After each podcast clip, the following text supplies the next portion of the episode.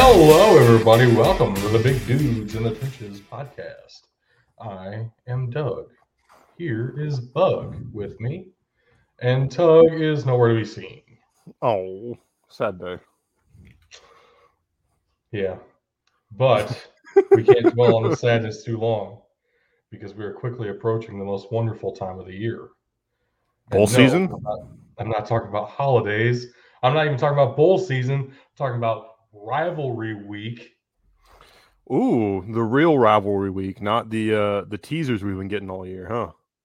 So this is rivalry week in the FCS. It's the last weekend of the regular season for the folks in the FCS before selection Sunday, which of course we'll be talking about the playoff selections in the next episode of our show.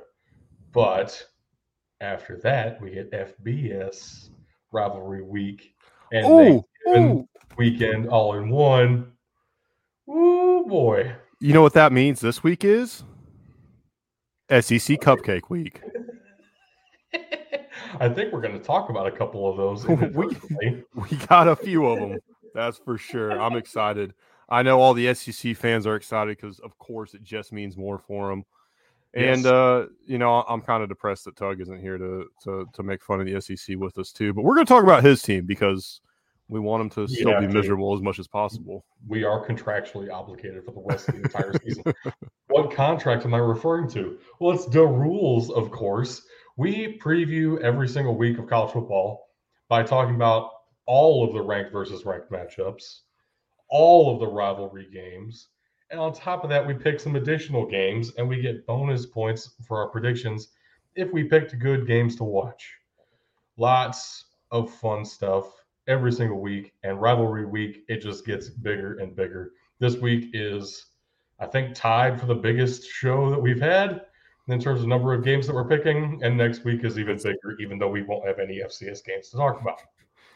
It is it is a lot a lot of games and hey, you know when we when we can't decide if a game was good or not, we put it up on X, formerly known as Twitter. Yes. And uh, we had such a case happen last week between New Mexico State and Western Kentucky. We we had that one where we were like, eh, it by your Yes. own admission, it could go either way. It was close.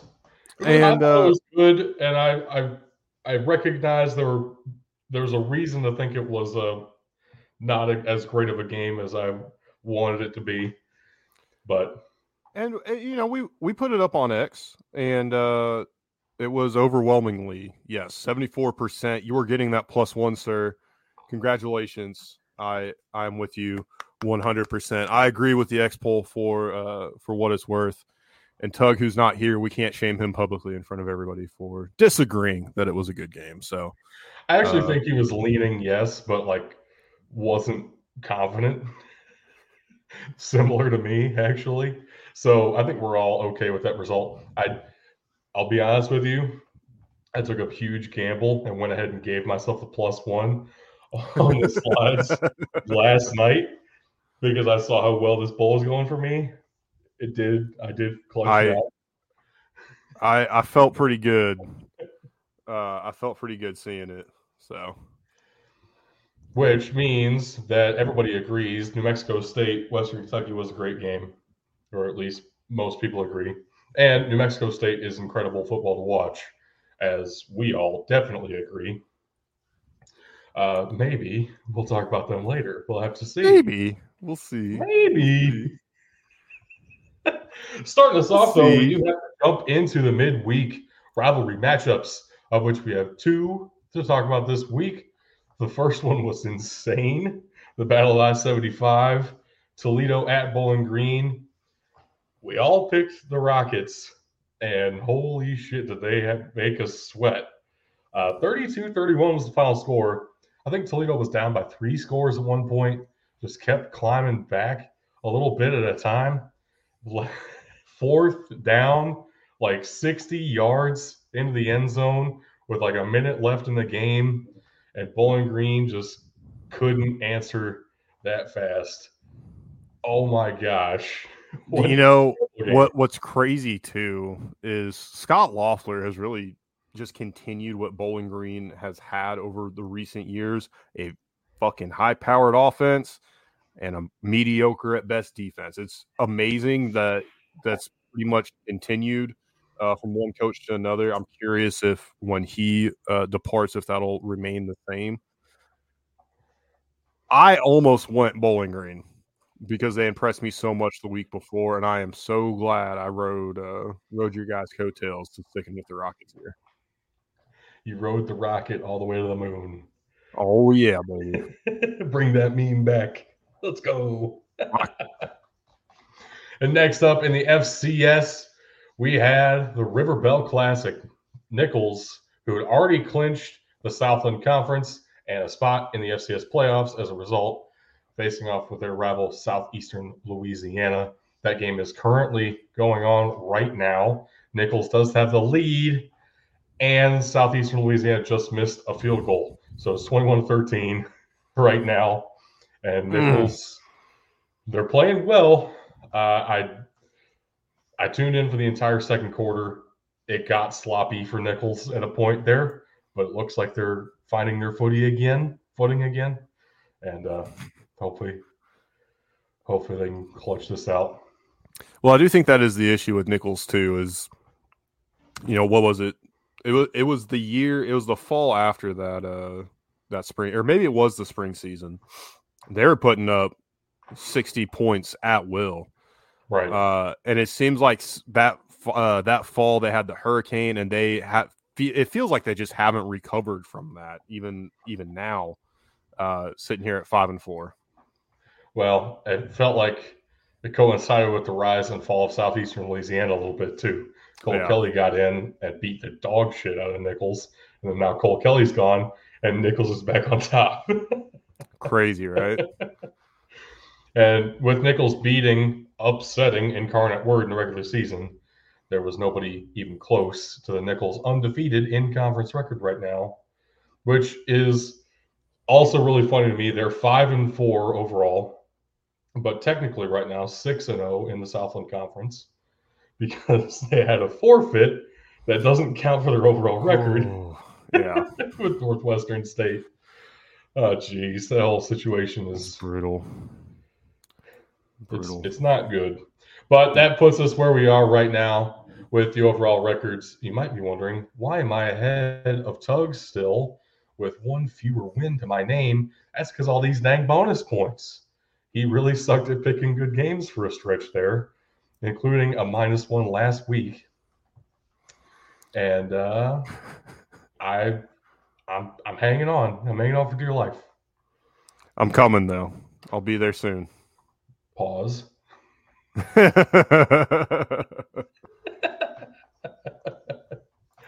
jeez. Let's go ahead and dive dive into dive into the uh, Frank versus Frank matchups. Oh boy. What what a day. What a great podcast already. What a great podcast. I oh, before before we get into the games, there was a little bit of a shakeup in the top four for the college football playoff rankings. What are your thoughts on Georgia stepping up to number one here?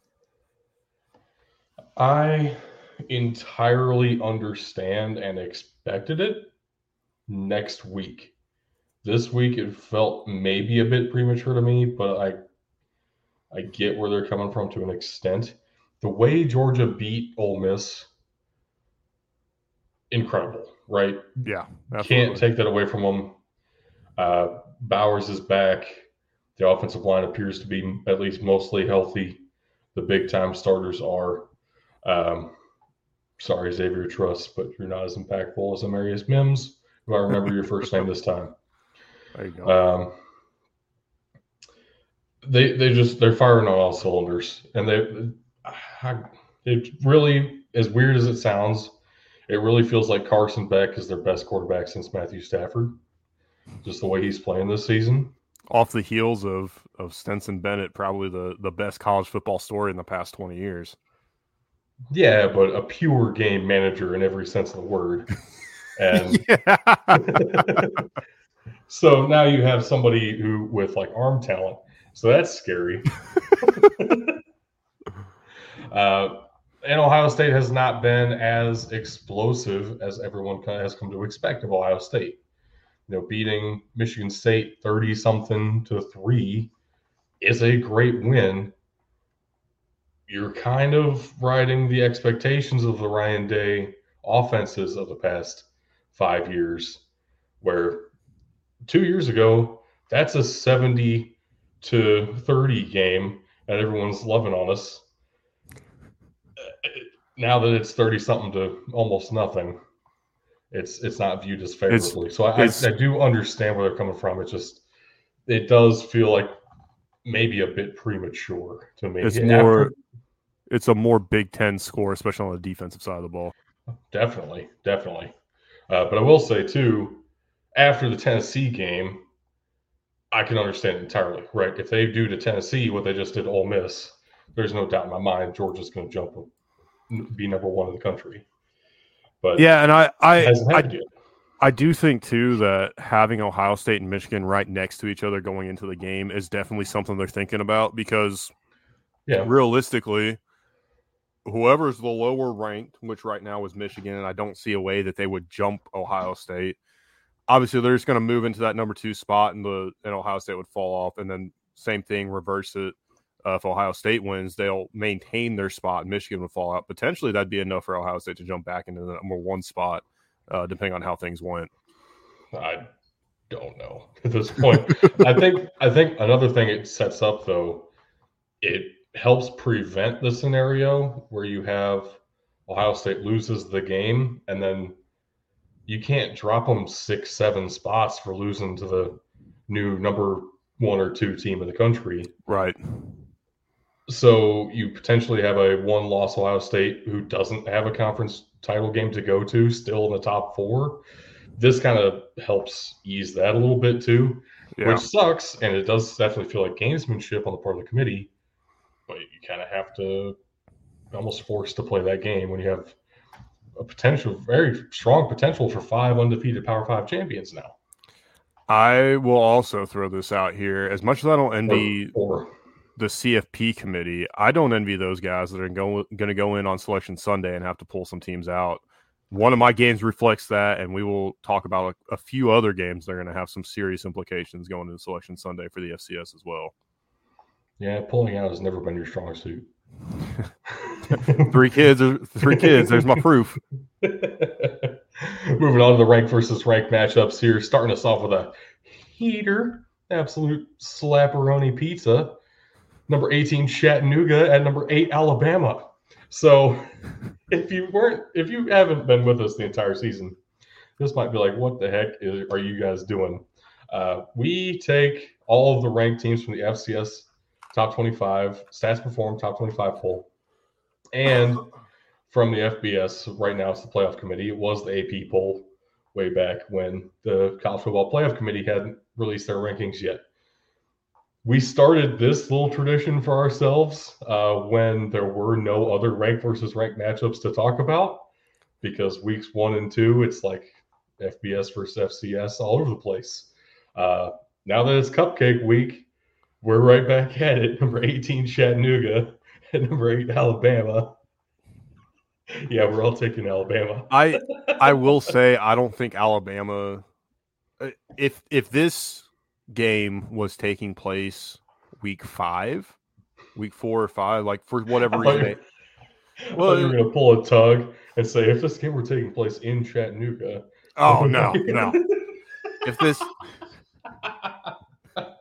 if this game were taking place, say like week five, when Alabama had all these question marks around, Jalen Milroe hadn't really found his stride. They coming off, they were, they would have been about two weeks removed from that tough game against USF where Milroe didn't even play.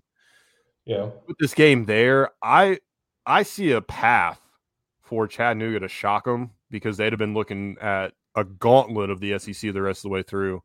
Here, this is this is the norm for them to play an FCS opponent and then go and play against Auburn the next week. I will say though, I don't think they were ready for Chattanooga to be one of the better teams at the FCS level.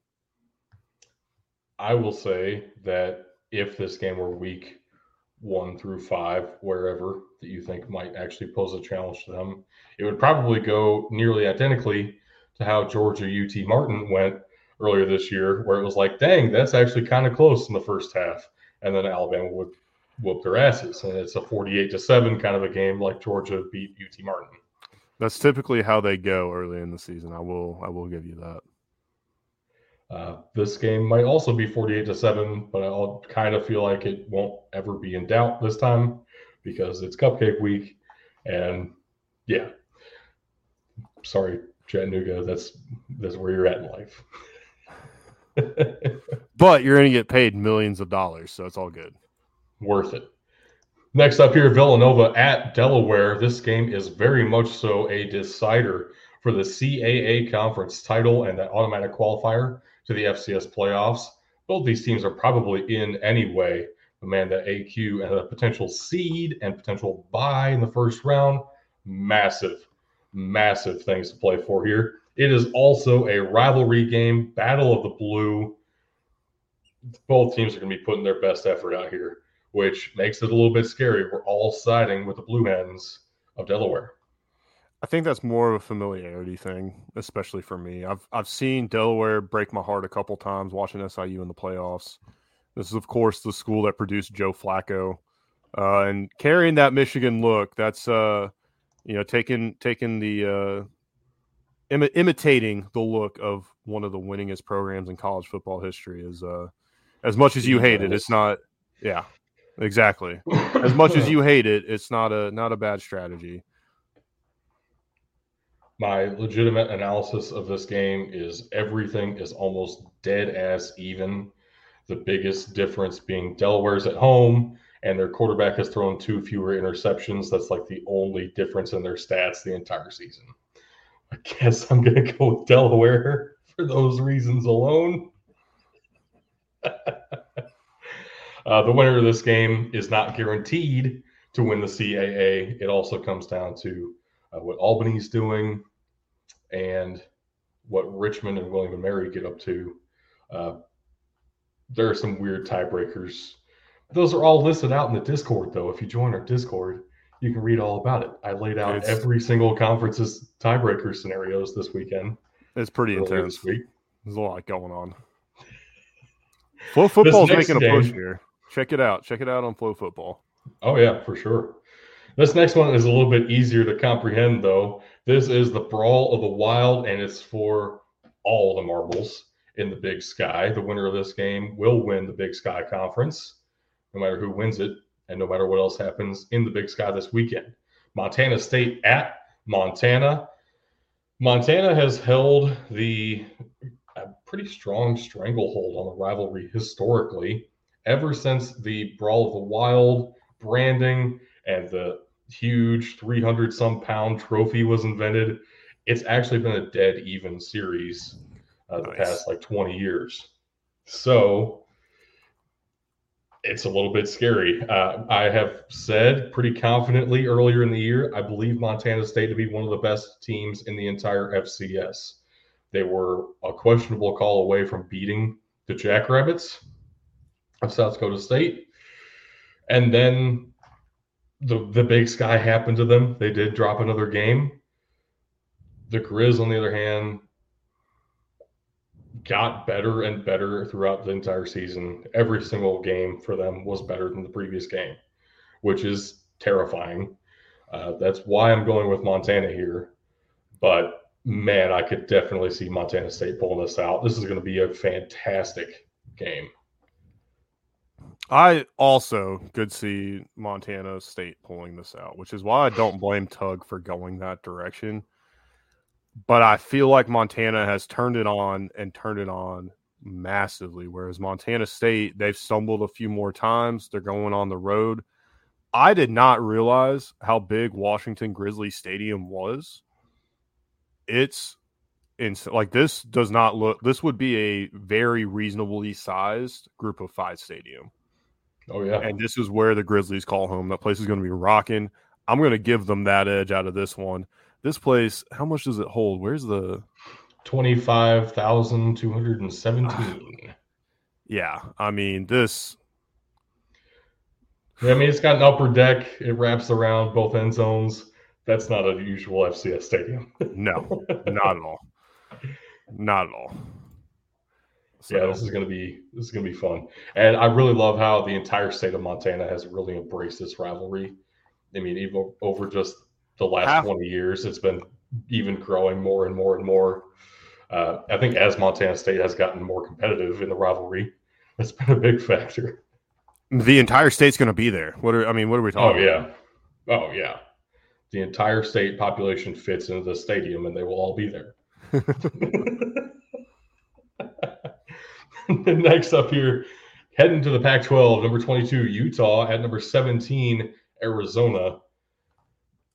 Man, this is a tale of two wildly different teams. Uh, expectations for both schools vastly different. Some people might say Utah's been underperforming. At the same time, they're playing with like third and fourth string guys at some positions. And I think everybody would agree Arizona is massively overperforming preseason expectations and where they were thought to be at this stage of the rebuild process. Oh man, Arizona has been a fun team as of late. The reason I'm picking Arizona though is this game is in Arizona.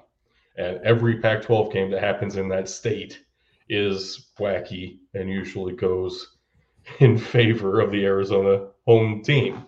Uh, that's that's kind of the only reasoning I have here. Utah is the more physical team.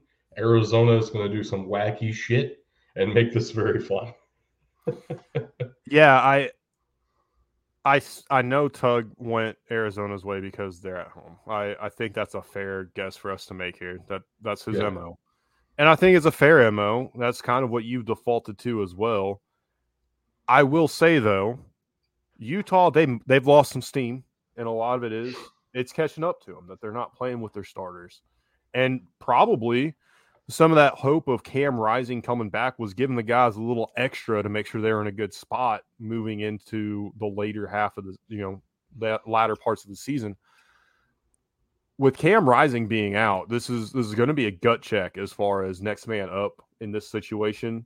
Uh, this could be this could determine uh, kind of that tier of bowl they go into. The hey, more people are going to watch, going to be closer to the holidays versus first week of bowl season, and it's you know right after whatever MAC team and Mountain West team are playing in the Who Gives a Shit bowl, right? We do. We do. we, of course, we do.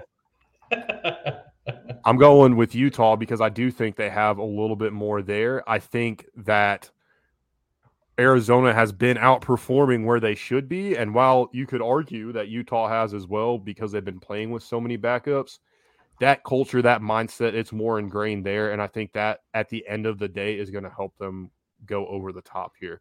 Their three losses, it's not that they've gotten blown out. They've still put up a very good fight. And I do think they're just a better talent team than Arizona.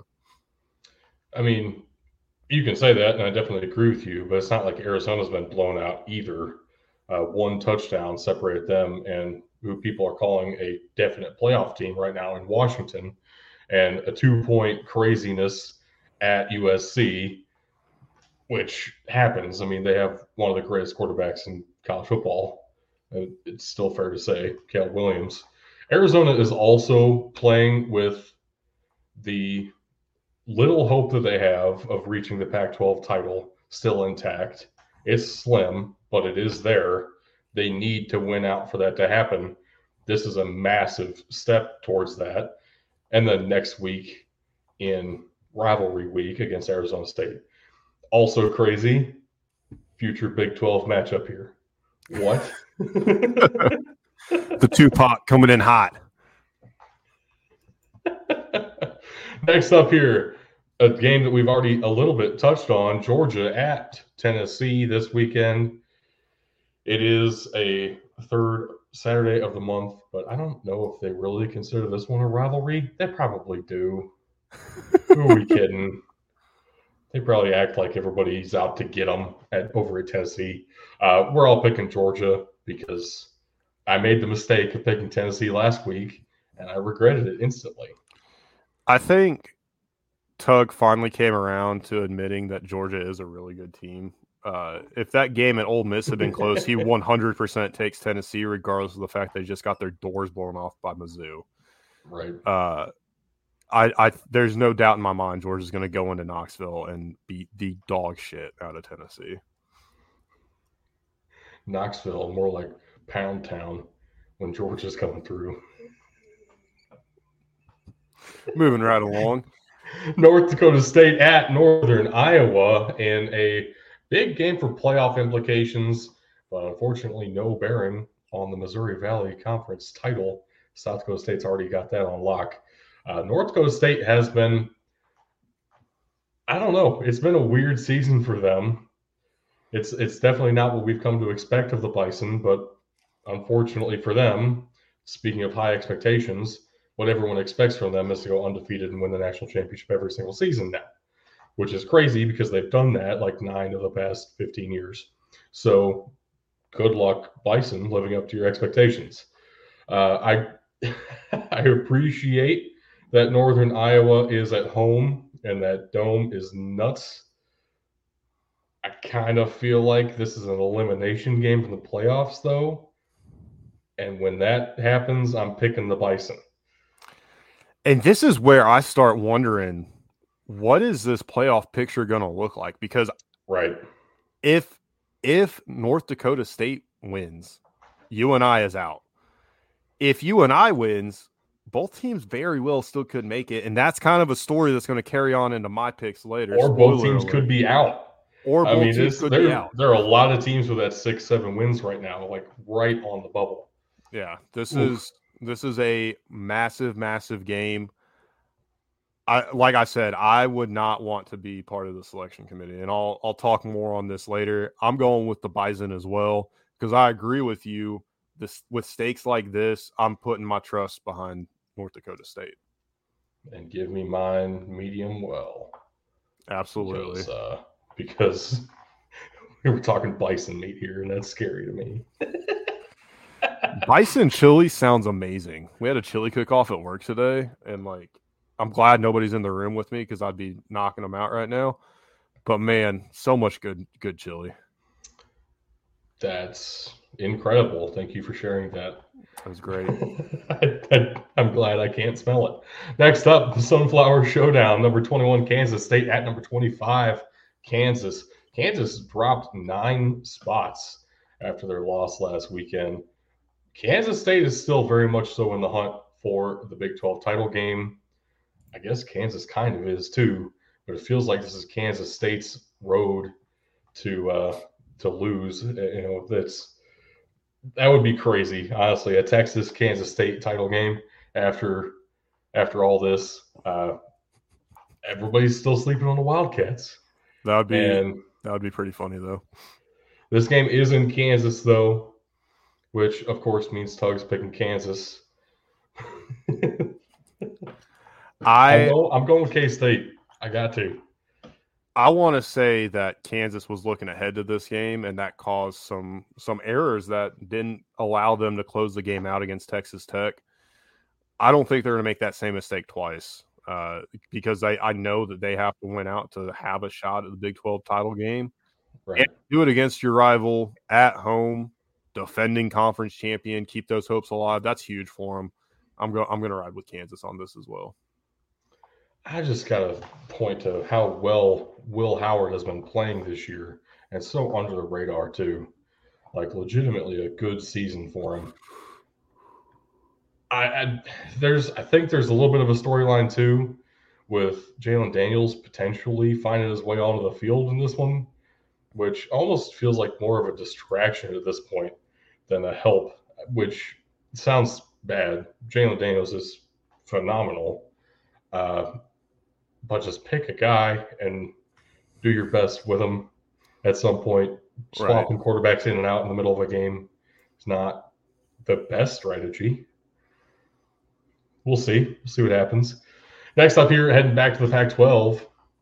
Number five, Washington at number 11, Oregon State. And Washington is definitely the favorite in this one uh, for understandable reasons. Oregon State, however, is one of my favorite stories of the past three years. I'm picking the Beavers mostly for that. The, the offensive line is phenomenal for both teams. The defense is really solid for both teams. Not phenomenal, but really solid.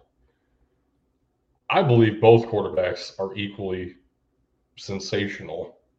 People aren't really talking about DJ Uiagalelei as much as Michael Penix, in part because of the style of offense that Oregon State plays, which favors Uiagalelei's t- uh, skill level more and probably prepares him for the NFL more than what Washington's doing with Penix, if we're being serious about this.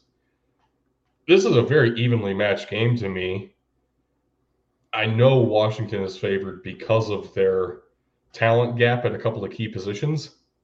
But man, the Beavers seem to find ways to overcome that most of the time. You know, it it was weird to me. I probably I got in here last. Uh, I probably would have gone with Washington had Tug done what he normally does and goes with the home team in games like this. I, I don't know if maybe it's because he doesn't like DJ Uiagalelei or or he's just a huge Michael Penix fan. The way Washington has struggled, I would have I would have risked I would have considered risking, I should say, the memery here and you know giving us a clean sweep of Oregon State because I know how tough it is to play in Corvallis. For whatever reason, Tug went with Washington, and I'm I'm taking that edge because you're right. There are a few places where Washington definitely out talents Oregon State. However, you could say that about pretty much everybody they've played, and they've had a couple right. close calls lately. This is the game where it could catch up to them and knock them out of playoff contention. Which feels a little bit insane, but also, man, Washington and Florida State both have been playing it very close and I think that's honestly why they've stayed exactly where they are in the rankings instead of Washington moving up to four already. It's like both of these teams are not playing their best football as of late. Washington's best football was when they played Oregon, and they've been like riding that the rest of the way.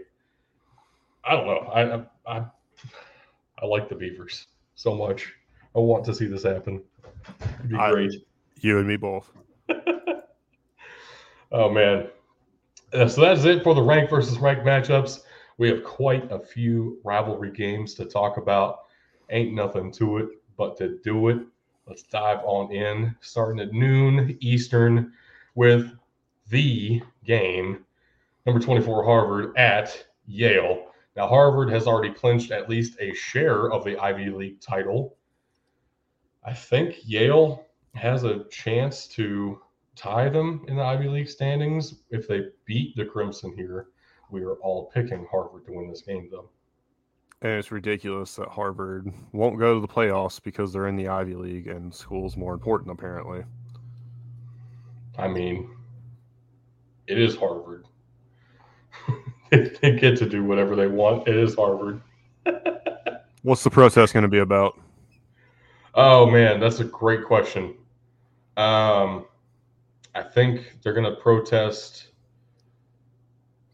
Oh, goodness. They're going to protest that not enough stores in their local area sell Yoo-Hoo because it's the best drink of all time. Approved.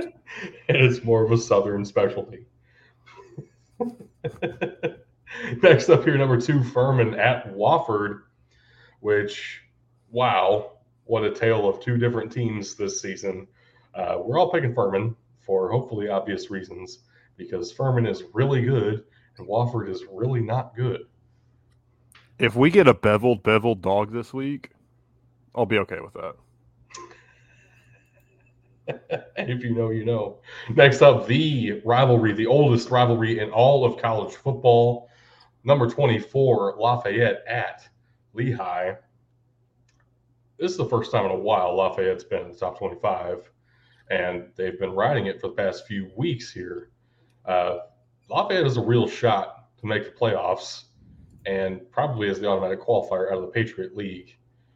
Lehigh can spoil some of that with a huge upset win in the rivalry, but we're all riding with the Leopards as we should. I don't think there's any reason not to. Uh, and just to clear this up, we do have a little bit of a typo. Harvard is number 23 and Lafayette is 24. They they are not tied for 24. Just wanted to clear that up before we moved on here. Damn. Damn. Happened again. Happens. It does happen on occasion. Uh, it's like three times in the last six weeks. So Damn fingers. done goofed. All right, Michigan State at Indiana. This is for the old brass spittoon down in Bloomington, Indiana. Uh, neither school has had a great season, putting it mildly. A lot of people are suggesting that Tom Allen may be one of the next head coaches to be relieved of his duties. Uh, Michigan State already got rid of their head coach, Mel Tucker. This is this is a pretty evenly matched rivalry, all things considered, this season. As weird as that is, I am going to go with Indiana. I just I feel like their offense is a little bit more explosive than anything that Michigan State has to offer. I would have picked them even if this game were in East Lansing. Uh, yeah, I, I think losing Mel Tucker kind of evaporated any chance Michigan State really had of doing anything productive this season. Uh, and I think Indiana's primed to take advantage of that and pull out a win here. Next up, a very massive slide for us. All of the one o'clock Eastern games all lumped together on one convenient location. Starting us off, Columbia at Cornell, the Empire State Bowl.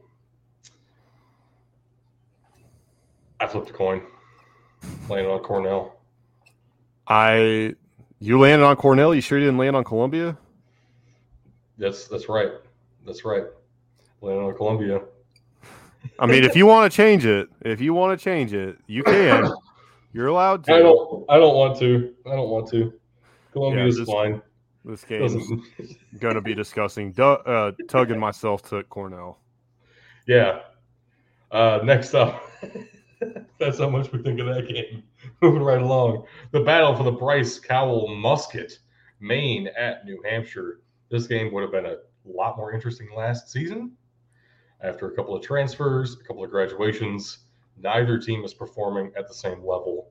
Maine fell off significantly.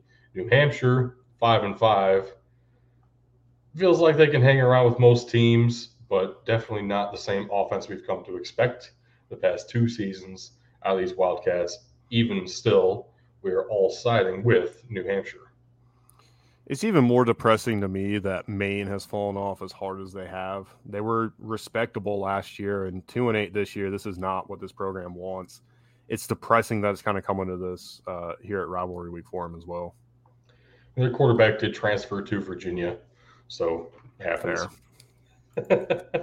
Next up, Morgan State at Howard. This is a massive game for multiple reasons. Howard has a shot to go undefeated in the MEAC with a six and five overall record and win the MEAC, taking the spot in the Celebration Bowl, which would potentially free up a spot in the college football playoff, the FCS playoffs Playoffs. playoffs for NC Central, who got dominated by Howard last week, 50 to 20. Uh, to do that, Howard needs to win this game first to lock that up. And then the committee needs to look pretty favorably on that NC Central team. I don't know. This is this is crazy. We're all picking Howard to win. I, I think we're almost outside the game. yeah, I think we're almost willing NC Central into the playoffs at this point. They're currently ranked number 17 in the stats perform top 25. That bodes in their favor, I would say.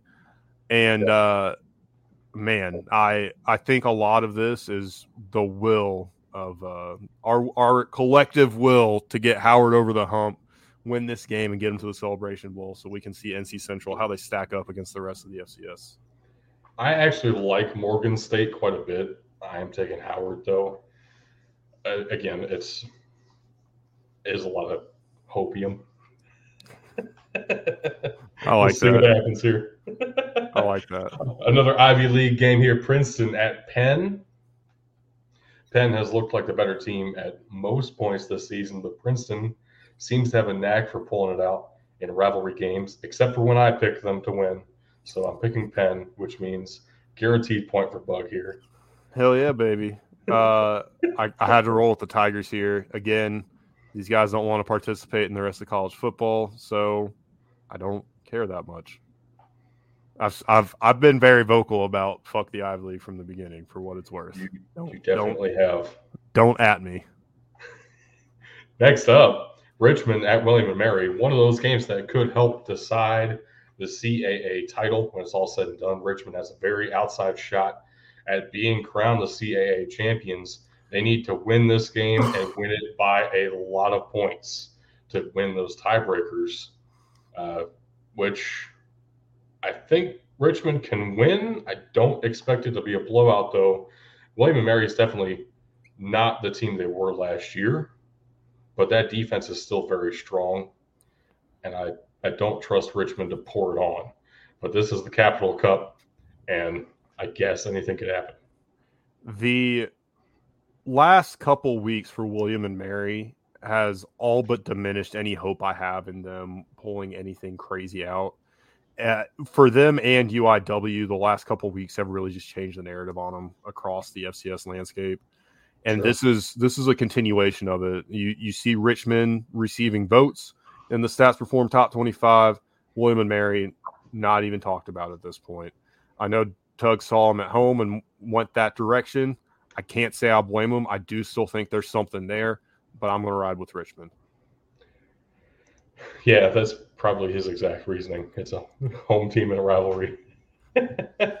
Speaking of home teams and rivalries. Yeah, that is all of our reasoning for this one. The Paniolo Trophy, Hawaii at Wyoming, only available on Spectrum pay per view. Even though Good it's luck. not in Hawaii this time, it's in Wyoming and it's still being broadcast on Hawaii's contract with Spectrum pay per view. Gross. Uh, but it's in Hawaii. Uh, it's in Wyoming, which means we're picking Wyoming. Yes. All right. I'm going to click the slide. I'm going to show all the games. Spoiler alert: I locked my wife out of the house. I'll be right back. Ooh, fun.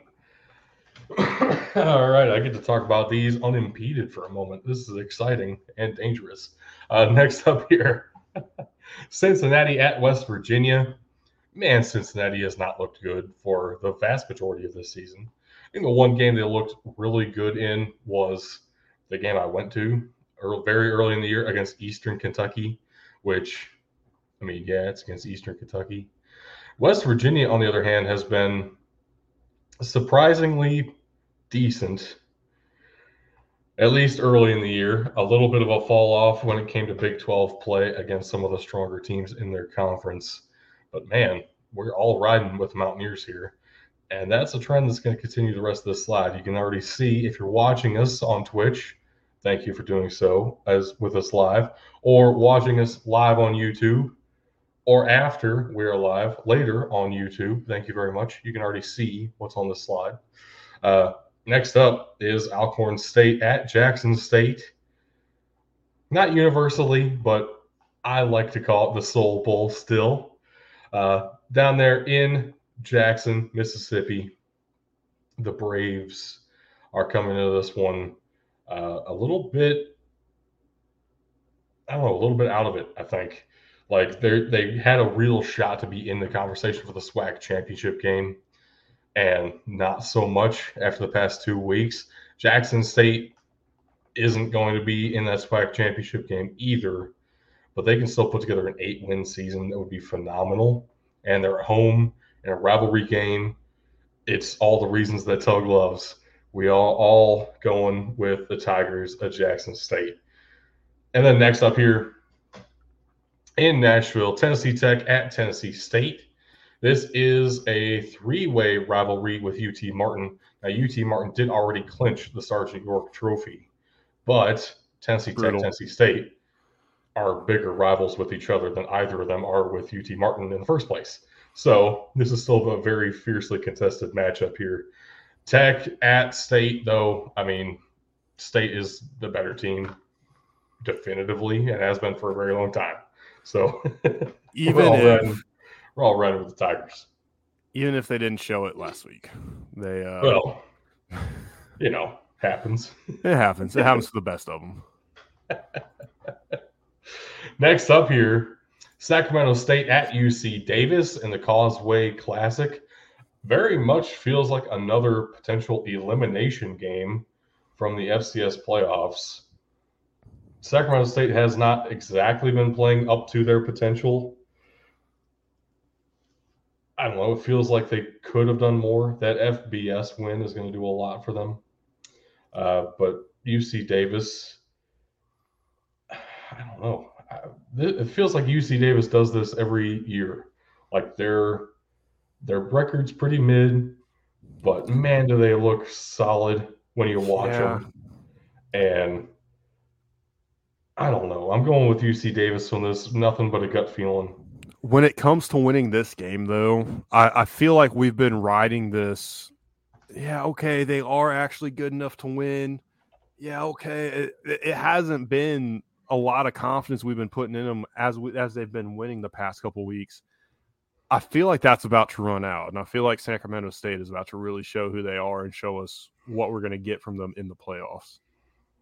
This is a miss on my part, by the way. Sacramento State is number eight in the FCS stats perform top 25, uh, which I tried to go back and fix all those, and I missed this one.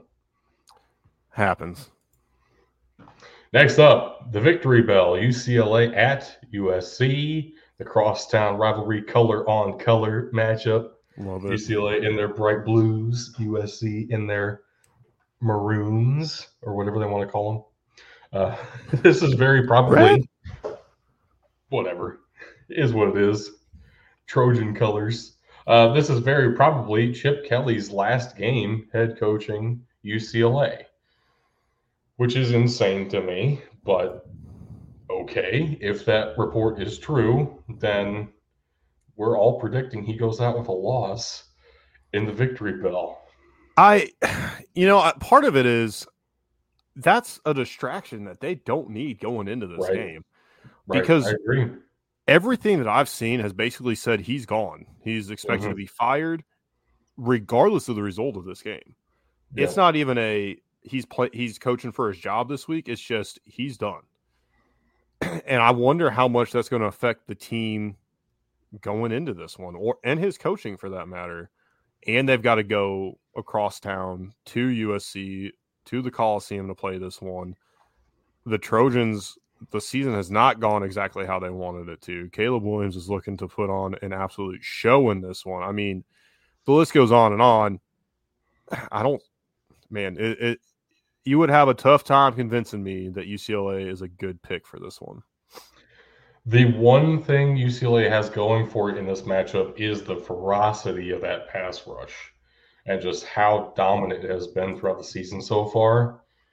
If they can get pressure on Caleb Williams consistently for the entire game, I will grant you Caleb Williams is probably the best quarterback in college football at creating plays outside of the construct of the plate that is called. So maybe maybe even still you might want to lean USC. But they have a couple of phenomenal edge rushers and some defensive tackles that can still penetrate. So that defensive line for UCLA is the thing to watch here. If USC can keep that under control, it might end up getting ugly. It's definitely definitely going to be an interesting one and one I think everybody should keep an eye on.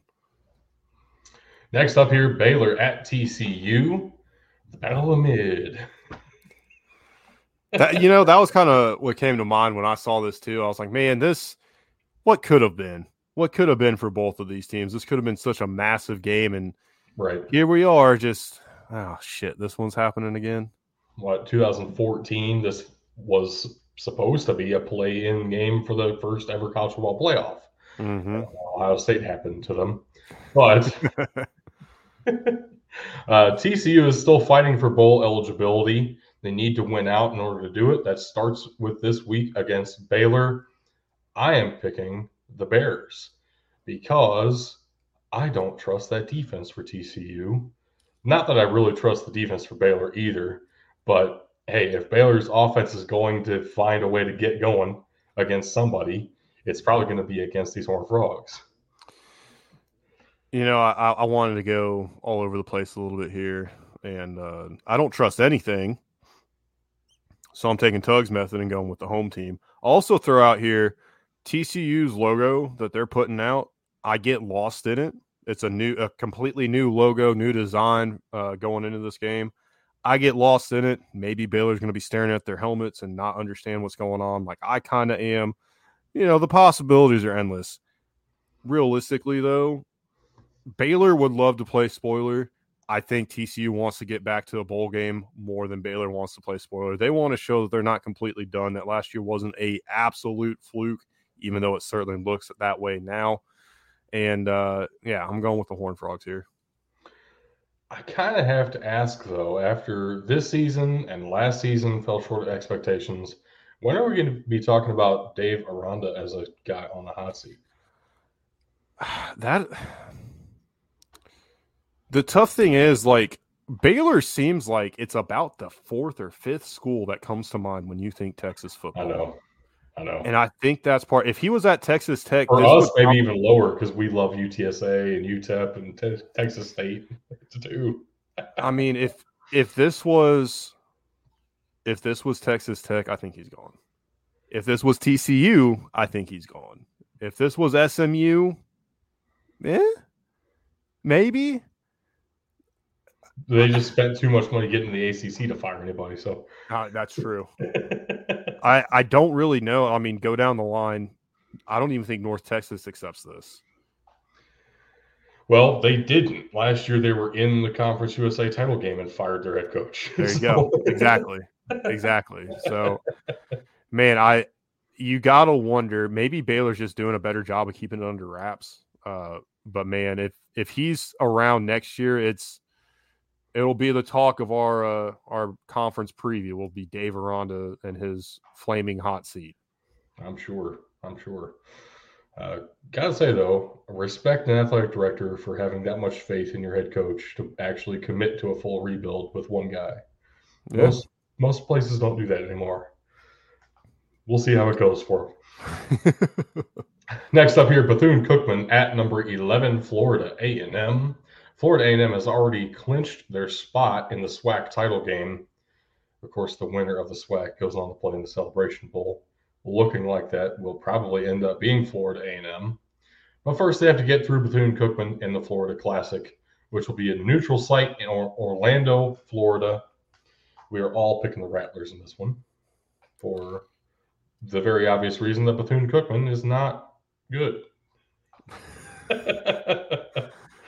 Yeah, there there's that, and then Florida A and M is very good. Pretty good. Yeah, yeah. I pretty mean, good. This, this, one seems pretty obvious, but it is a rivalry game, and moreover, it's a rivalry game at a neutral site with a yeah. lot of implications on the line for Florida A and M. Bethune Cookman's going to be going out there with nothing to lose. I'm not calling a, an upset. I'm of course not picking an upset, but suffice to say, it would not be the most surprising thing that happens this weekend. I agree, but I I do think FAMU pulls it out. Obviously, I picked them to win the game, but you know, anyway. uh, moving on here, McNeese at Lamar, the battle of the border. Now, McNeese is 0 and 9.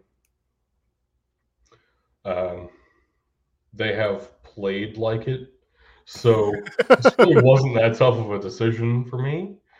Now, in the Southland Conference, actually, Lamar has been putting up a pretty good fight with everybody. Even though they're a five and five team right now, actually, they haven't looked that bad. So I'm pretty comfortable taking Lamar in this one, which it can only spell disaster, I'm sure. How crazy would it be for McNeese to get their one and only win in their rivalry game to finish the season off? What talk about something to build on, right? Right.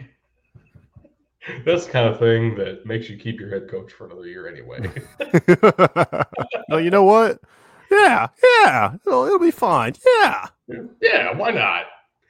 Next up here, Cal at Stanford in the big game. Now, this will be an ACC matchup next year. Crazy. Uh, but I'm t- I'm siding with the Cal Bears. I really like this offense to like a surprising amount. I didn't expect to like this offense at all. Um, I don't like their defense, though. Unfortunately for Stanford, I don't like their offense or their defense.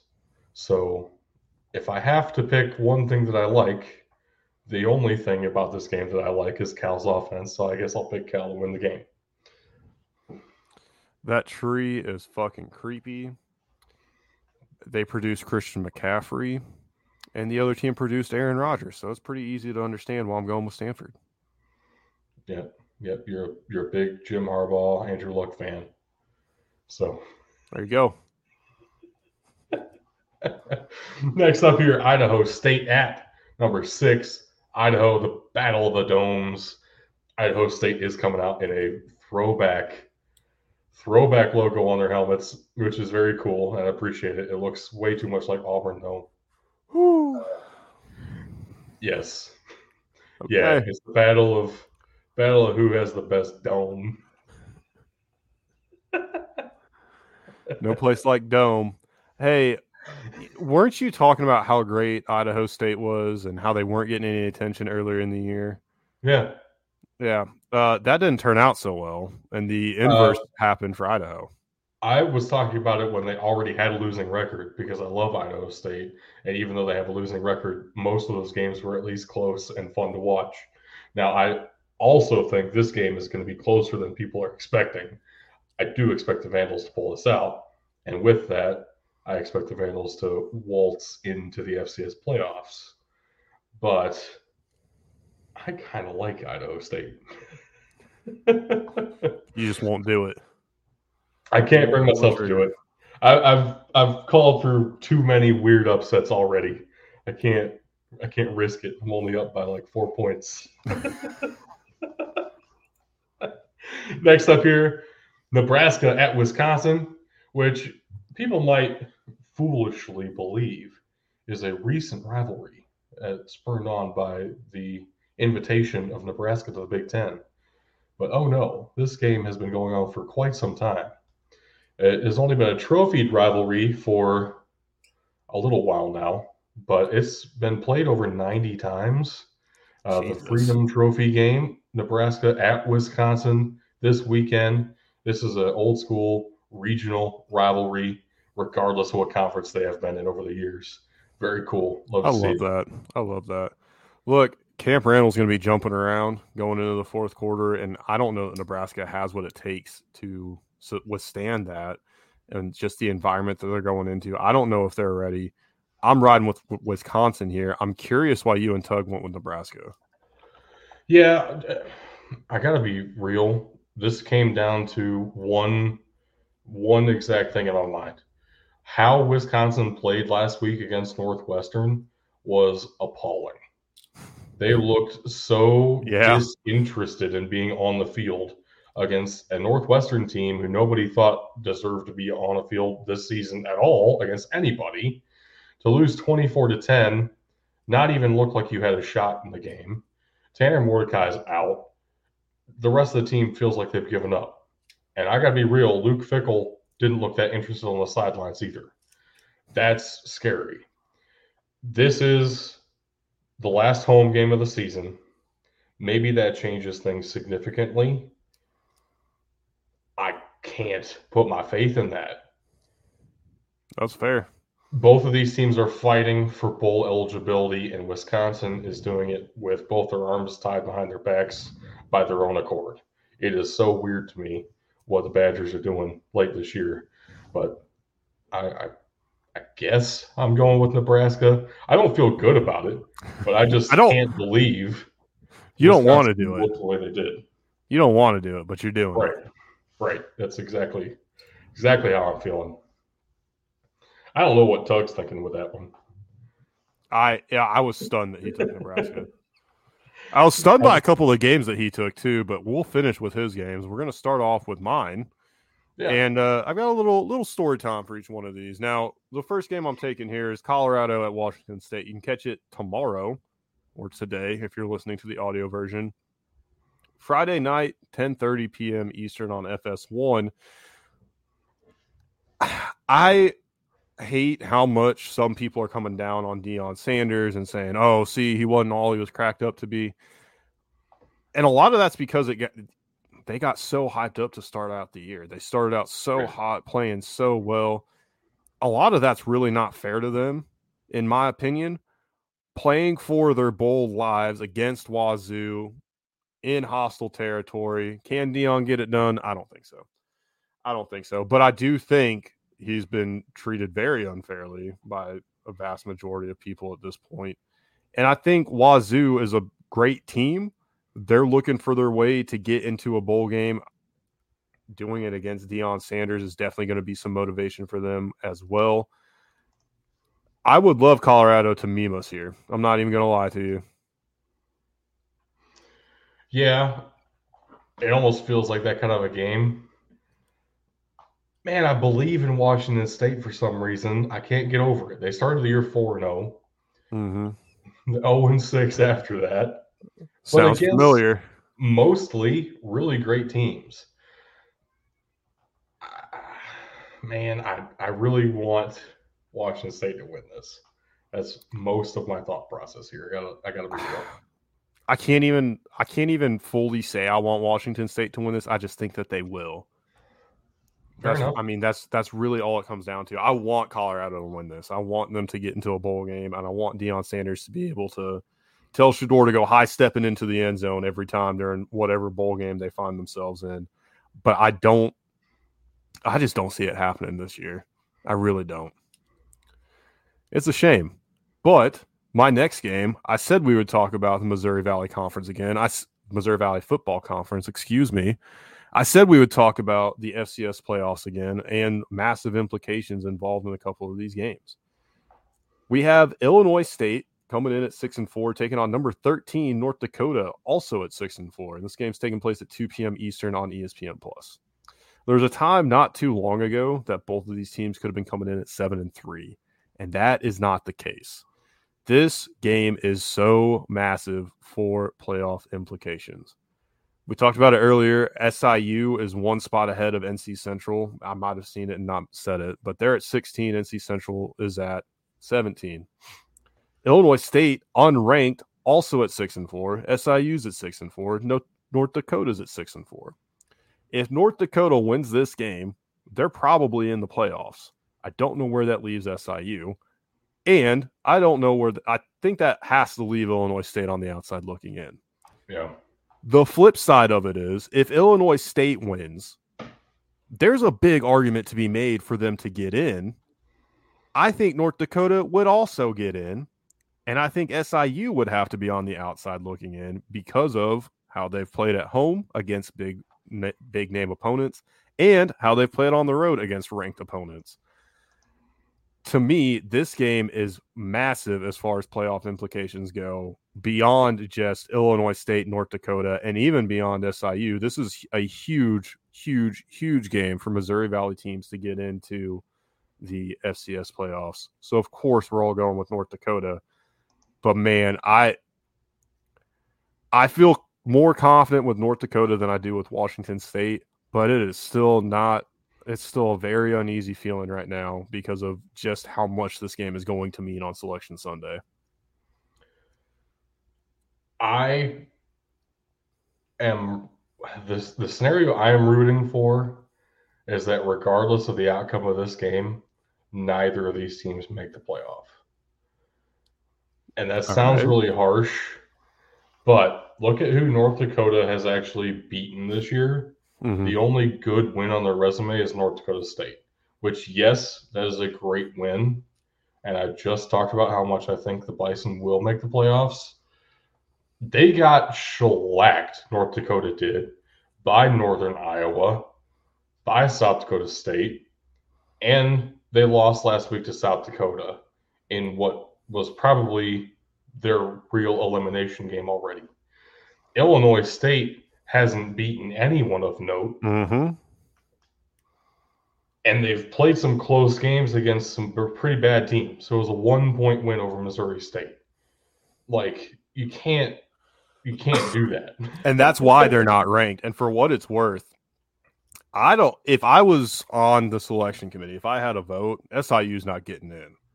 Like Yeah. I, I know I can sit here and beat the drum, and as a fan, I want them in. But looking at how they have played this year, and how disappointing they have been, uh, particularly on the road, they're not getting in. I do think the winner of this one, particularly if it's North Dakota, has a much better argument. Illinois State, this is going to be their signature win. It's going to be tough for them to get in, but that really changes the discussion around a couple other teams in the Missouri Valley. I'm picking North Dakota here because they do feel like the definitive better team and their resume is better, which makes me believe in them more. I have a feeling it might not end up mattering, though. Like, yeah. even if North Dakota wins this, I don't know that their resume is good enough to put them over the hump because we already said, too, there are a lot of teams in this range, a lot of really good seven win teams in the FCS right now. I mean, do you would you really put North Dakota in over Mercer right now? I don't think that I would. I, I think it would depend on how this game went. Yeah. I yeah. think if if they win this one decidedly, I think then you can put them in over Mercer.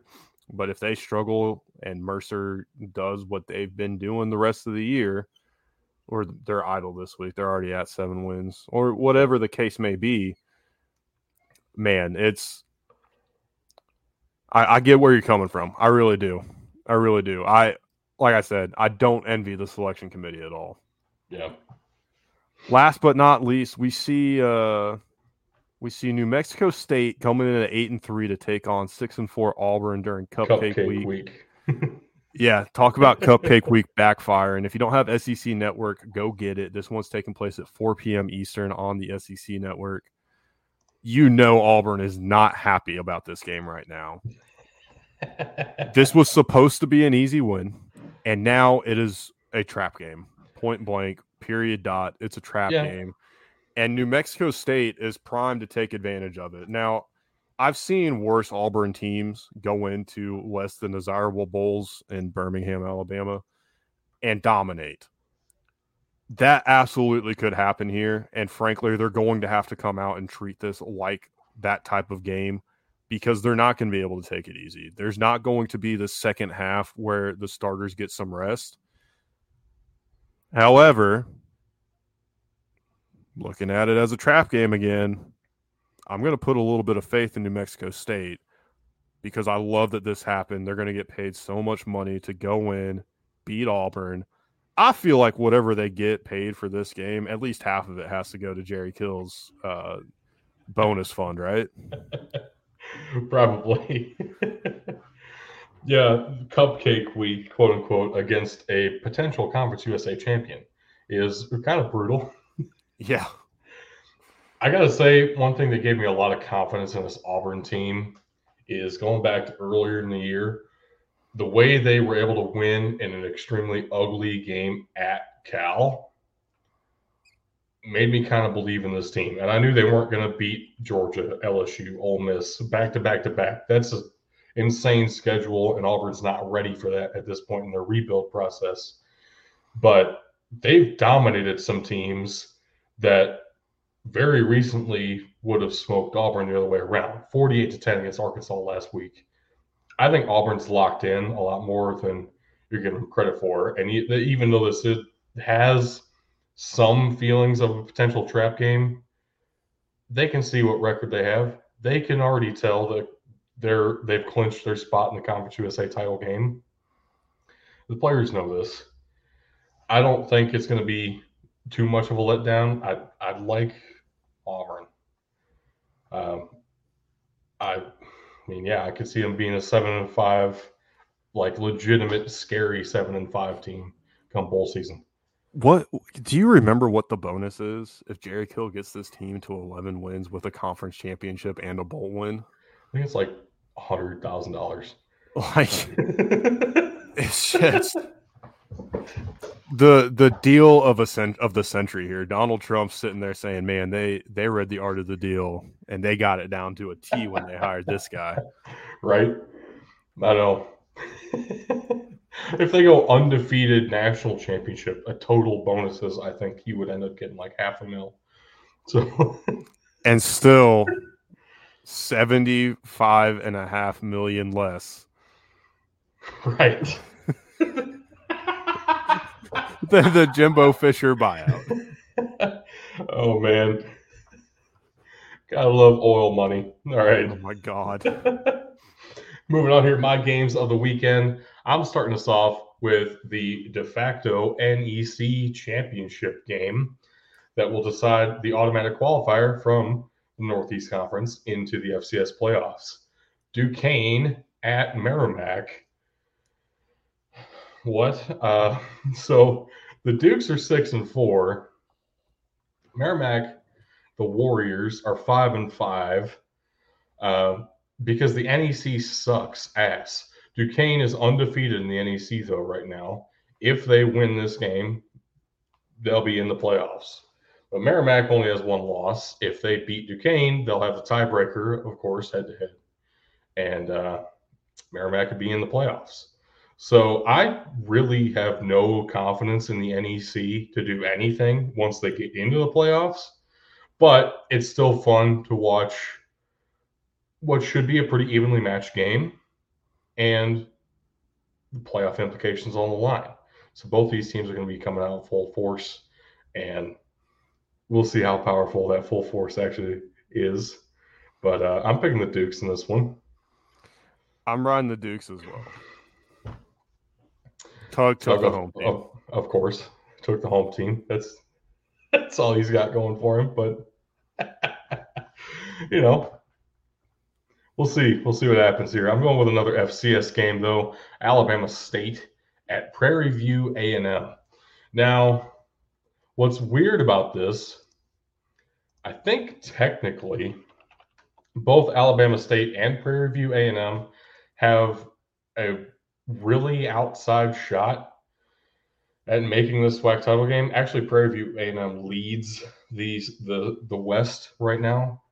Uh, Alabama State is in Florida A&M's division, so I'm wrong about Alabama State making the SWAC title game. But Prairie View A&M has a real shot. I kind of lean both Prairie View A&M and Alcorn State losing this weekend, meaning that Grambling has a shot to get in. The SWAC West is weird. Uh, I'm siding with legitimately. I have a couple of players I like on Alabama State's team. The Hornets have been fun this year in some big time games. Uh, that's that's kind of my reasoning. You want Eddie George's team in the SWAC championship. That's why you did this. No. Eddie George is the head coach of Tennessee State you're thinking of Hue Jackson at Grambling, which That's I right. definitely don't care about. oh, geez. And Southern fired their head coach, even though they're also in the race to make the SWAC title game this weekend. It's the SWAC is amazing, and I love it, and we need more of it. It's so great. uh, we're all going to Alabama State, I think, in part because none of us really know what to think of this Prairie View A&M team. And at least Alabama State's been fun, and we've seen them do some fun things. But yeah, I, Prairie View A&M they've they popped up. They've been fine, but they mm-hmm. don't do anything to really inspire confidence. They're five and two in conference, five and five overall. Uh, yeah, one of those losses is the Houston Christian, thirty to nothing. So Houston Christian's Ooh. not good. Yeah. but yeah, we'll see. We'll see what happens here. A little, little swaction. Next up here is Tug's favorite team. UNLV? Uh, apparently now, I guess, because we're all picking the Rebels against his real favorite team, the Air Force Falcons. This is very much so a Mountain West title game before the title game. Like both these two teams are at the top of the standings. The winner of this game has a very clear shot to that Mountain West championship. The loser of this game is probably out of it, but it kind of feels like the winner of this one is the favorite the rest of the way. I don't know the situation with Air Force quarterback Zac Larrier. I don't think anyone knows the situation with him. I don't even know if Troy Calhoun knows the situation with his quarterback. So that's a big factor here in picking UNLV. I think Tug just wants them to lose so he can, you know, start banging the drum even more for firing Troy Calhoun. We almost had him. We were this close. I know. We got him. We had him on our side for a couple weeks. he was on the bandwagon for a good He eight was. weeks. Man, he he jumped off so fast though. It was it was impressive. It was like it was on fire or something. I, I can't even say it was eight weeks. It was really since that win over Navy, and then they lost to Army. He was immediately out of the bandwagon once again. And then they lost to Hawaii. He's like fire Troy Calhoun and burn everything to the ground. So I was actually talking to him earlier today, and we were discussing potential coach of the year candidates. My coach of the year, for the record, is Jeff Brohm at Louisville, but he suggested Barry Odom should be in that conversation, and I agree. The turnaround with UNLV has been been very impressive, and if they win this game and win out, win the Mountain West, I think he should be in that conversation. Though I don't think he'll really win what Barry Odom has done here in his first season with UNLV is impressive. I mean, you know, we'll we'll we'll have this conversation more in depth later, but you already know Oh, what yeah. my coach of the year candidate's going candidacy's going towards. So we'll we'll get there. I actually Uh, don't. Really interesting. All right. Well, I, I, if, I, if, if I had to guess, it'd be Mike Norvell. But it's not actually, but that was an excellent guess. Uh, Okay. yeah, we're all going with UNLV. So you know what happens if Air Force pulls this out, and Tug thought he was getting away from it. Oh, it's gonna be, it's gonna be beautiful. Oh, your coach of the year is uh, Jim Harbaugh, isn't it? Oh, 100%. Next up, we have Tug's games. I'm going to take the first one because I want to talk about it for a little bit. It's SMU Sure. at Memphis, taking place at noon Eastern on E ESPN2. Yes, the Memphis logo is bigger. And for the record, after I saw that Tug took this game, I considered taking Ohio State versus Minnesota, except for that game's going to be fucking terrible. And even though I wanted the hilarity of us all taking each other's teams, that game was literally going to be the worst of the three. So I said, no, Yeah. I'll pass. The reason he took this one without even asking him is because of the implications in the American Athletic Conference. This was not Right. some type of inside joke between us. This there is a lot riding on this game. It's taking place in Memphis again. There were some rumblings last week, more fan hope and conjecture uh, that game day would come here. They've come for the Memphis SMU game before. Neither of these two teams really has done anything that worthy this season, both coming in at eight and two. Memphis having some bad, ugly losses. SMU in that same boat. The winner of this game, I don't want to say they control their destiny because UTSA and Tulane are still undefeated in the conference, but they put themselves in a very prominent spot to continue on and go to the conference title game. Obviously, SMU would be undefeated. Memphis would have one loss. Memphis wins, they take that spot over. SMU is the favorite on the road here. I really just don't want to see another team that's leaving the American Athletic Conference run away with the title on their way out the door. And that's part of the reason I'm riding with Memphis. The other thing is, with this game being at home, being such a big game, Jake Elliott went back and said, you know what? I'm buying 2,000 tickets. Just go type my name in on the website and you'll get, I think it was up to four tickets for free for Memphis fans. So fuck all the SMU fans that went and took advantage of it just to, you know, take empty seats and not show up. Fuck you guys. That's bad karma. And that's how you're going to lose this fucking game. I'm going with the Tigers, of course. I mean, as expected. Uh, I don't know that I really have a great reason for taking SMU. To be honest, completely honest with you, I like Seth Henigan more than I like Preston Stone. Uh, I do like Jaylon Knighton, but it's not like he's really legitimately better than your running backs. Um, I don't know that I really trust either defense, to be fair. I think a big part of this does come down to how close Memphis games have been in the past couple of weeks. Yeah, and and last week against Charlotte, there were just too many mistakes that were keeping them away from or keeping them from pulling away in that one. Seth was nursing a hurt hurt shoulder. They yeah. had the backup quarterback had to come in. Tevin Carter had to come in. He threw a pass. I mean, he stared down the receiver and then completely underthrew it straight to the the corner. And then a very very uncharacteristic fumble uh, on the uh, on the one yard line. I mean, it's there were, and that was just the mistakes that the offense made. The defense is is the defense. They they bowed their neck near the end of the game and really helped cement the win and got the job done there. But man, I this Memphis team is a lot better than I think they played, and if they can pull it together and start really showing it, they'll be just fine. They've got the longest active streak of scoring 20 plus points at the FBS level. They've got quite a home resume. They're one of six teams at the FBS level with I think it's 40, 60 wins over the past 10 years. I mean, it's the Liberty Bowl is a tough place to play despite the fact mm-hmm. that they don't sell out every week. Man, there's there's a lot of reason to take Memphis. There's plenty of reason to take SMU too. I don't want to take anything away from them, but I really like the Tigers in this one. I guess if I have to give a specific example of where I believe in SMU more, look at the North games they played against North Texas.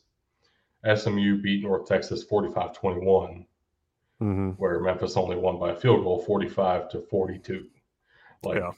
if I have to take a defense in this game, it would be SMU's, even though I don't like SMU's defense that much either. right. What is weird to me, though, looking outside of just this one game, if we look at the American standings overall, should Memphis win this game, UTSA still has to play Tulane at the end of the mm-hmm. year. So, assuming Tulane wins that, I think the tiebreaker would end up going to Memphis, even though they didn't play each other, UTSA and Memphis. Memphis has the better overall record mm-hmm. simply because Memphis played an FCS school and UTSA did not play an FCS school this season. So I hate that it would work out in favor of Memphis, but I think that it would. And fuck Memphis for that. Gotta say, your win over Bethune Cookman is not as impressive to me as a three point game against Houston for UTSA. Should have should have beat Houston, then we wouldn't have this conversation. Fair. the other option is ah. if if Tulane comes out and just mud stomps UTSA, I think it's fair to say that Memphis deserves the spot over them. They played them pretty close. Not to mention they had a one possession game against Missouri, who is significantly better than Houston. Yeah, but eye test is not usually a component in the tiebreakers for unfortunately championship appearances. Unfortunately, so we'll see. I can't. I I can't wait oh. to see how the message boards and Facebook groups go insane whenever Memphis wins and somehow still doesn't go into the conference championship game. it would be something else. Oh, I can't wait. I want to take this next one. I'll give you the last one here because right. I am going to be going to this game this weekend. Central Arkansas at number 15, Austin Peay. This is the de facto United Athletic Conference championship game. Winner of this one will get the automatic qualifier from the UAC to get into the FCS playoffs. In the first year of the UAC's existence, it comes all down to this. What a what a great scheduling just happenstance here. Uh, gotta love it. Oh, the, the I guess I gotta stop stumbling over my words. Um, the UAC has been pretty impressive this season. Just all around, some really solid football. Austin Peay is definitely a part of that. Central Arkansas has been getting better as of late, though we are all still taking the governors here. Eastern Kentucky in this conference, too. Tarleton State coming on strong. They have a really high investment in football, and I expect them to potentially make the jump to the FBS before too much longer. Tarleton State uh, but even the Utah teams have been really solid additions to this conference for an inaugural season. Pretty great way to go out a seven and three at eight and two de facto championship game. And I would if if Central Arkansas wins this, I that's another team who's really on the bubble. Does Austin Peay make the playoffs anyway? We'll see. Yeah, I think this is another one where depending on how a couple other games go, how different things shake out and what the what the committee wants. I could see both these teams making it into the playoffs. I did go back and forth between Austin Peay and Central Arkansas. Mm-hmm. But I like saying let's go pee. and that was really kind of the coin flip I had to do with myself. Central Arkansas also has not put together kind of the the full package, the full year here, which is why they're on the outside looking in. Also, if the records were flipped, the ranking would absolutely be on Central Arkansas side with Arkansas or with Austin Peay on the outside looking in as far as the rankings go there. I mean, that's how good these two teams have been at different points throughout the year. But yeah, the the Govs are hot right now. It's hard to not go their direction. I agree. Uh, but yeah, this should be a fun one. I can't wait. Last but not least, we have Kentucky taking on South Carolina in Columbia. I would normally love to say go Cox, but I didn't want to fall into Tug's trap because that's exactly what this was. This South Carolina defense has so many holes and has been exposed so, so much. It is hard to put any faith in anything Spencer Rattler can do with that offense because of the absolute liability that is the entirety of that defense. Kentucky is going to dominate this one. Catch it on SEC Network after the Auburn game at 7:30 Eastern. Cats by 90. Let's go. Which is kind of crazy, and I I mostly agree with that analysis. But if you go on to ESPN, which why would you? But that's where I'm looking at this game right now. Kentucky's only a two point favorite, according to them. Which is, yeah, that's insane.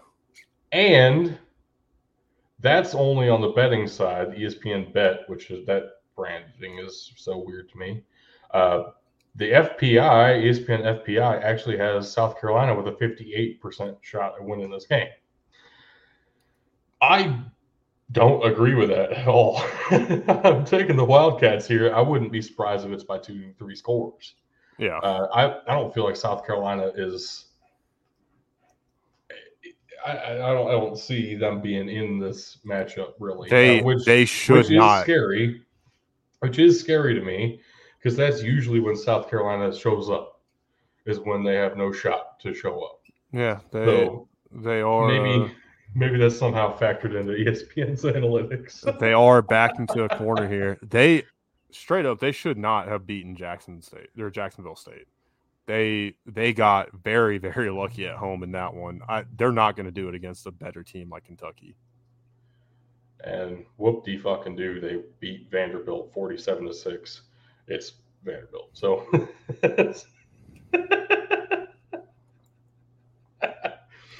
uh, moving on here to the draft preview prospects. I got sick of looking at I got sick of looking at the Detroit skyline. So I love this. this Detroit Draft City. oh man, offensive and defensive previews to look out for this weekend. Starting us off with Jacob Cowing, wide receiver for Arizona. Second season with the Wildcats after spending his first three collegiate seasons with the UTEP Miners gradually building his resume at UTEP. Once he broke a thousand yards, you knew he was going to find a place in the Power Five somewhere. Uh, to break a thousand yards at UTEP is insane. And actually, you look at that 550 yard season and say, wow, that's not really that impressive in 2019. That also led UTEP in receiving yards that year. Uh, he was their receiving leader all three seasons he spent with UTEP. This year looks like a huge drop off, but some advanced analytics and some perspective really helps understanding this season. He does not lead the Wildcats in receiving yards this year, but he is being used in a very different way. Five foot 11, 175 pounds. It doesn't always benefit you to put that kind of a guy on the outside and run some deep routes. It usually works out better to get him in short yardage situations, and see what he can create after the catch. His receptions are about in line with the past couple of years. I expect him to either tie or break his career record for catches in a season of 85 last year. We, even with that, he's going to have a hard time breaking like 800 yards, which sounds crazy.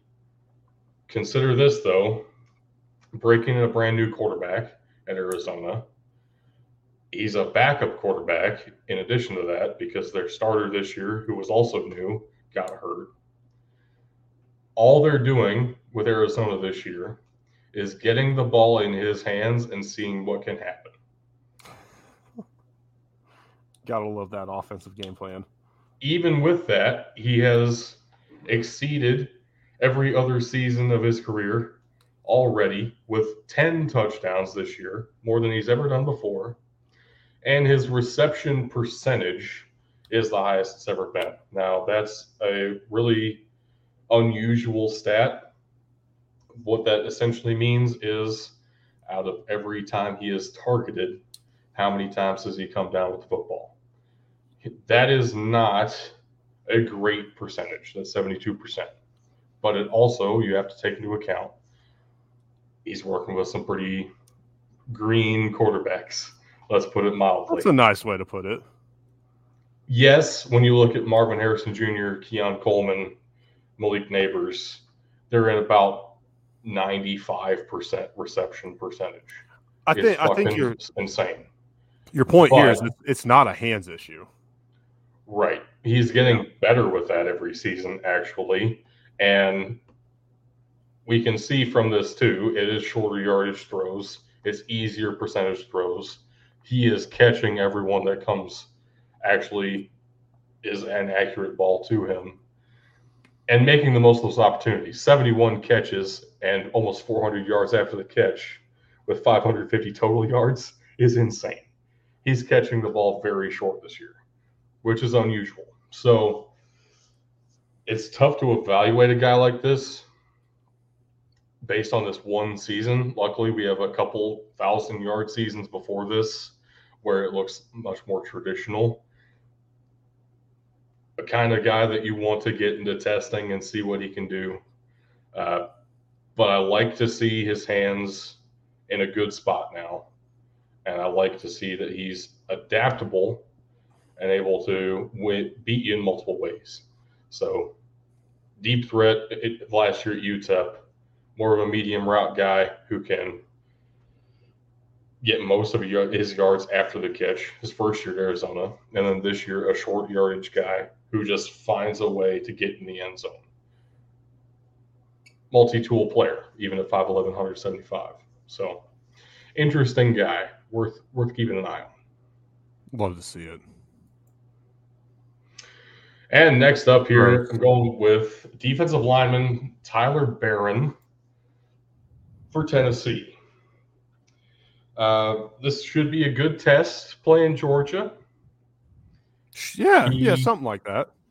Yeah, something like that. He only has five sacks on the season, which but he has impressive. 30. It is impressive. It is four more than I personally have and three more than are on the show at the moment. but he has 34 pressures this season, uh, which is a very important stat to keep in mind. Sacks are not the end all be all of defensive lineman production. If you can make the quarterback be uncomfortable, you've done your job already. That pressure rate is one of the best in all of college football.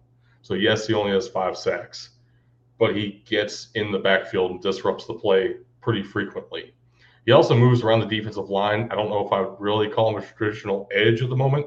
He does play a little bit of that like Aaron Donald style pass rushing 3 4 edge, uh, which can be very useful in the NFL, either in rotation or if you run a mostly three down lineman set, which a lot of teams are even going to now with more defensive backs on the field, this is the kind of guy you want in later rounds of the draft. So high production, even though the sack number is low. Uh, much lower penalty rate this season, putting his hands in the right place instead of any hands to the face or anything stupid like that, and not putting dumb hits on the quarterback, only putting productive hits on the quarterback. Love to see that. If he can keep that up against Georgia, first of all, I don't expect that to happen. But if he can do that, that will definitively boost his stock here. I could see this guy being like a potential third round pick, like sneak into day two right now with some really under the radar production at Tennessee. It's it's possible. Uh, only a four year player could come back. I think probably won't because I do think he is just that good. I had to get that UT orange off my screen. I'm sorry. That's fair. I knew you were going to hate it, but I also knew that it was going to be an interesting pick, and I, it gives us a good reason to watch that Tennessee defense against this Georgia offense, which is what everyone's going to be watching anyway. I will, I will give you that. Those are those are excellent reasons to uh to take him there. Hey, you know, Tug isn't here today. Yes. So I'm just going to go ahead and read the links off now, get them knocked out of the way. I'm going to do you a favor. I'm going to read off a Discord link that should work. Oh, shit.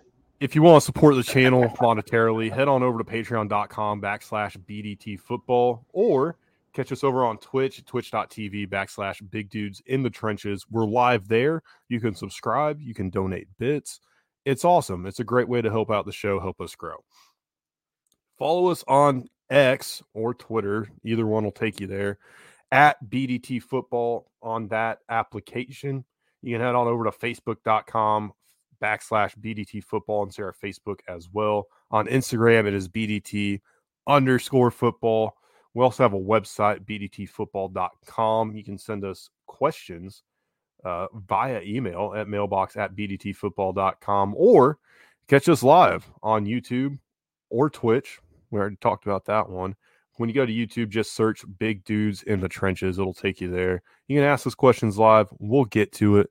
Been a been a bit since some anybody's had the gumption to ask us a question. We surely haven't gotten an email with one yet. If you'd rather just talk to us, just you know, about football whenever, check out our Discord, discord.gg. Get ready for it. Backslash 9GX3PTG36E. I'm not reading it twice. It's different than the one that's scrolling across the bottom, but you can check out the description below and it'll have all of our links there available for you. I want to share something real quick before we before we head on out of here. Okay. We have we have a winner in the River Bell Classic. Nicholls has come out on top 21 to 16 after a scoreless fourth quarter for both sides. Nicholls is your River Bell Classic champion and definitive undefeated Southland champion headed into the playoffs for sure. And we gain a point on tug. That's the most important thing in all of this. Yes. Love it. I gotta say, you know, we're we're live here tonight, November sixteenth.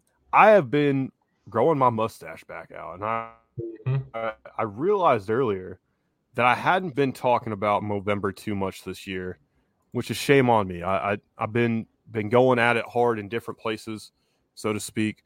My goal this year for fundraising was three hundred dollars, and barely halfway through the month, we've met it.